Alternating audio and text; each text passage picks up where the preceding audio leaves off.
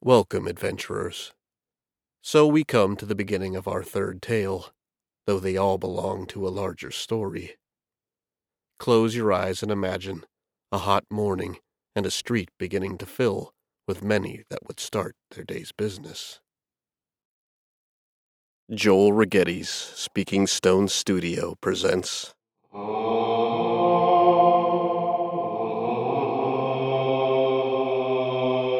Tales from the Dungeon.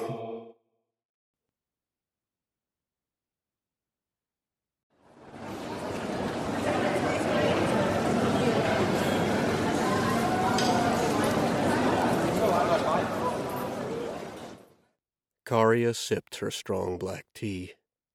The caffeine's warm embrace passed through her body, starting in her belly and then radiating into her limbs and face. As she drank, she surreptitiously observed the streets and old square of the bazaar as they began to fill with residents and travelers alike. Sol had just begun to peek over the roofs of the surrounding homes. Though it was only two bells past sunrise, the air was warm and sticky. It would be unbearable by midday.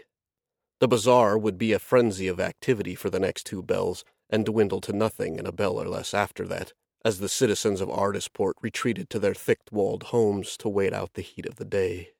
Karia considered the square, judging the amount of foot traffic, and deemed it to be sufficient. So often people assumed that passing unseen required the dark of night, and swathing oneself in the blacks and grays of shadow. Though this sentiment did hold some truth, and there was a time and place for all things, a professional knew that the best place to go unnoticed was in the ebb and flow of a city's normal rhythms. A traveler stopping in for a morning tea at the bazaar's most popular street cafe was not only of little interest, but expected by the eyes and minds of all of the city's residents. Garbed in the loose fitting clothes of a desert traveler, no one would notice Karia as she made her way from the cafe into the narrow and crooked streets of the old town district. This was to Karia's liking. If all went well, no one would know she had been in the city at all. In her trade, it was best not to be known to any other than those that paid for her services. Relatively few knew the name Karia, but those who did knew it meant, for the right price, difficult to procure items would be theirs. Karia finished her tea, turning the cup upside down on the saucer in the local fashion, stood, and drew the tail of her head wrapping across her nose and mouth, leaving only her piercing brown eyes exposed to the day's rising heat. She had not heard from Esmeralda in almost five years, but this was of no concern to her. If the gold was good, Esmeralda would get whatever it was she sought.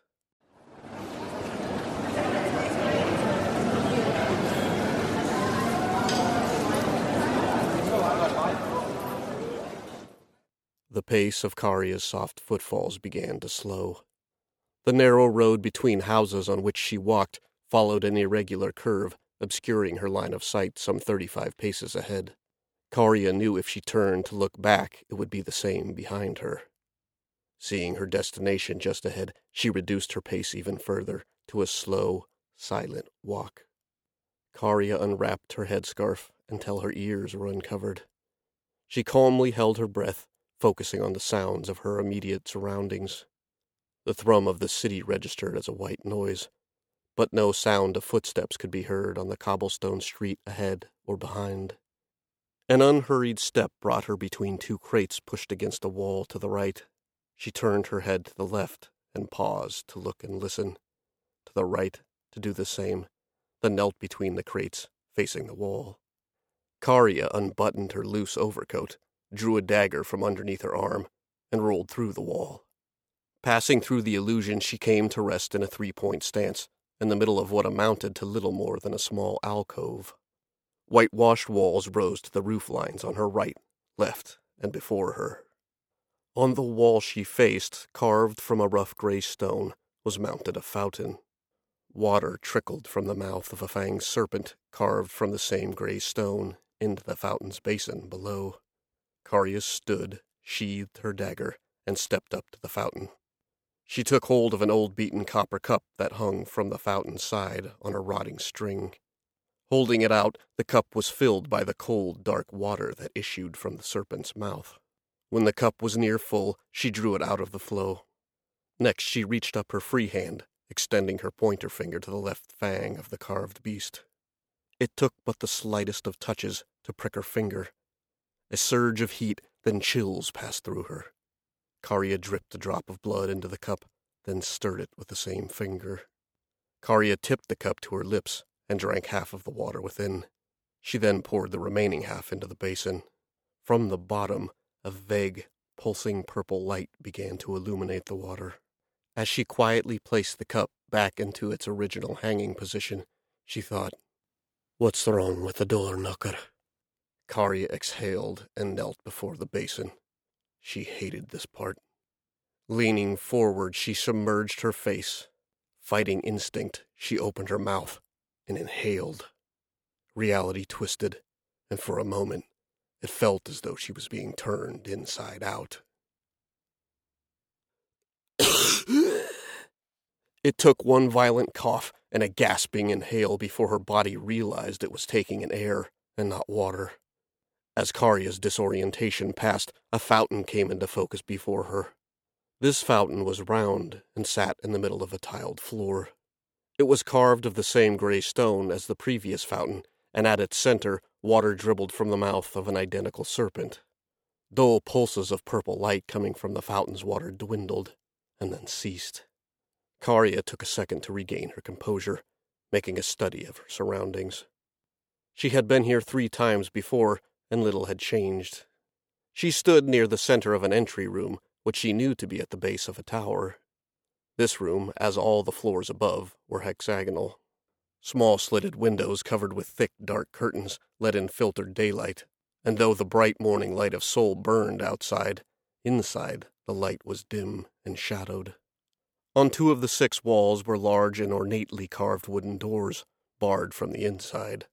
Kari knew that besides the bars, the doors were also trapped and warded, and she doubted any had entered through either door since Esmeralda had taken up residence.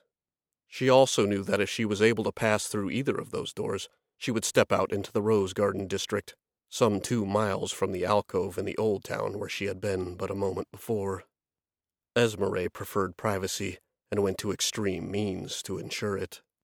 The only difference Karya noted in the entry room was a thick layer of dust that covered the floor and benches that sat adjacent to the entry doors. When Karya had been here in times past, the room had been meticulously clean. She filed this information away in her mind and headed to the stairs on the south wall to begin her climb to the fifth floor. As Karya passed from floor to floor, she had to cross each room in turn to reach the next flight of stairs. On the second floor, she passed from the south wall to the north. On the third, from the north to the west. On the fourth, from west to east. As she made her progression through each floor, an unease set in. The second floor, which had once been a well furnished living area, was now covered in dust and spider webs. Cloth draped over much of the furniture. The third floor had been an atrium with large windows and the most exotic collection of plants that she had ever seen. All but two windows were now boarded over, and those two were covered with thick curtains. Pots with shriveled brown vines or nothing at all covered shelves and pedestals scattered throughout the room, a few toppled and broken.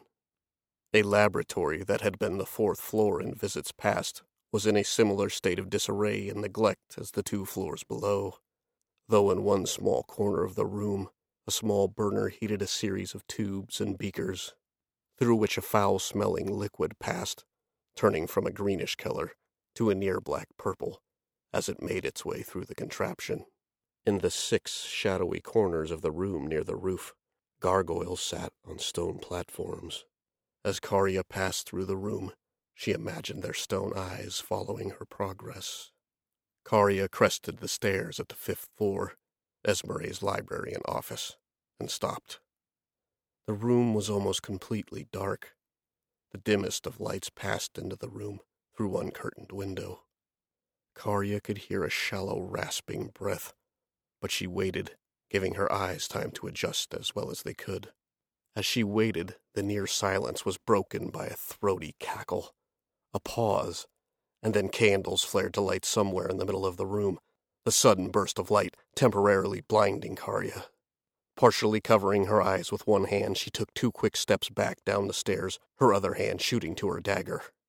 The cackle returned, turning into a sickly laugh. Are you coming in? came a voice that Karya barely recognized. Again she waited, slowly lowering the hand that covered her eyes as they adjusted to the candlelight. Her other hand remained on the dagger as she retraced the final two steps and stepped just inside the room. This room, unlike all the others, seemed to be in good repair.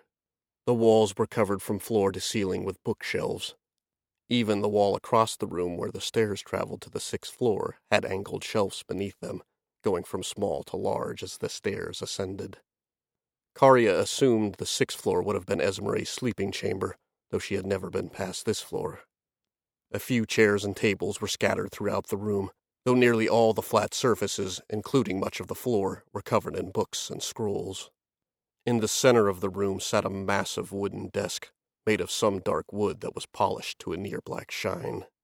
The four corners had large posts, carved in great detail with scenes of angels battling demons. The posts extended from three or four hands above the desktop down to the carpeted floor. On each sat a large red candle. The candles flickered and sputtered, wax dripping down their sides. Sitting behind the desk, in a slouched position, was something that Karya's mind was having a difficult time reconciling. Though she wasn't sure, Karya had assumed Esmere to be in her fifties upon their last meeting. Five years ago, Esmere stood tall and proud, taller even than Karya herself. She had smooth ebony skin thick curly black hair that she kept in tight braids, adorned with bone beads in the tradition of the Asua, and green eyes that stood out against her dark complexion like two perfectly cut emeralds. She wore finely kept robes of blues and blacks that had fine and detailed embroidery around the hems and collar. That was not who sat in front of her now.